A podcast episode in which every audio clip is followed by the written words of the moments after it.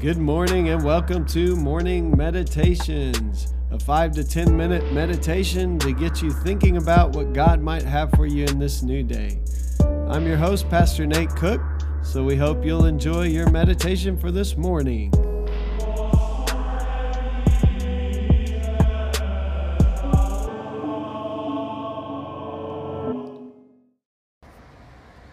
Hey, this is Pastor Nate, and this is your morning meditation for Wednesday, August the 21st, 2019.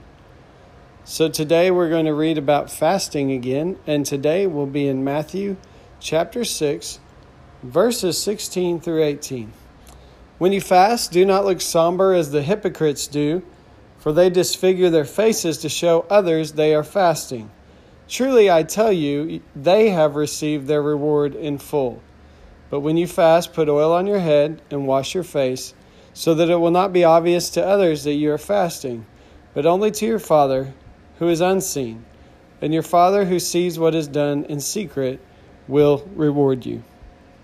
So I mentioned this a little bit um, one of the previous two days about this idea of fasting. It, it is this outward thing that we do, it is this thing where we kind of try to control our appetites in, in hungering and thirsting for God instead of for food. But there's always a temptation when you do something that is outward, that's kind of physical, that's outward in nature, to try to do it to be seen by others. And Jesus understands this temptation for us. Um, many of the things we do in the religious life and following Christ, um, in seeking to obey God, they are actions, but anytime the action gets turned around to where the whole point behind the action becomes look at me or look how holy I am or look how um, how, how good I am or look how righteous I am, then the whole thing has lost the whole point of why we were doing it in the first place. And fasting is one of those places where it can get kind of dangerous uh, that can be a temptation for us. And Jesus makes sure that those who are hearing him teach understand that the whole point of fasting is, first of all, it, it's for you to draw near to God. So it's between you and God. It, it really shouldn't even be a concern of other people. But if we try to make it their concern so that they know we're fasting, so they know how spiritual or how holy we are, then we've kind of missed the point of fasting. So today in our society, that might look something like posting on Facebook that you're fasting this. So, or maybe I'm going off of Facebook uh, because I'm fasting Facebook. Now, I I know there's a kind of a balance there between letting people know why they don't ever see you anymore and actually um, bragging about your fasting. So you just have to kind of weigh what, what your response will be. But if you're fasting like chocolate and you're always complaining about not having chocolate or coffee or whatever, um, so that everyone knows what you've fasted, uh, Jesus is saying, be careful with that because what that tends to do is it gets the cart before the horse. And eventually the fast becomes about us and not about God.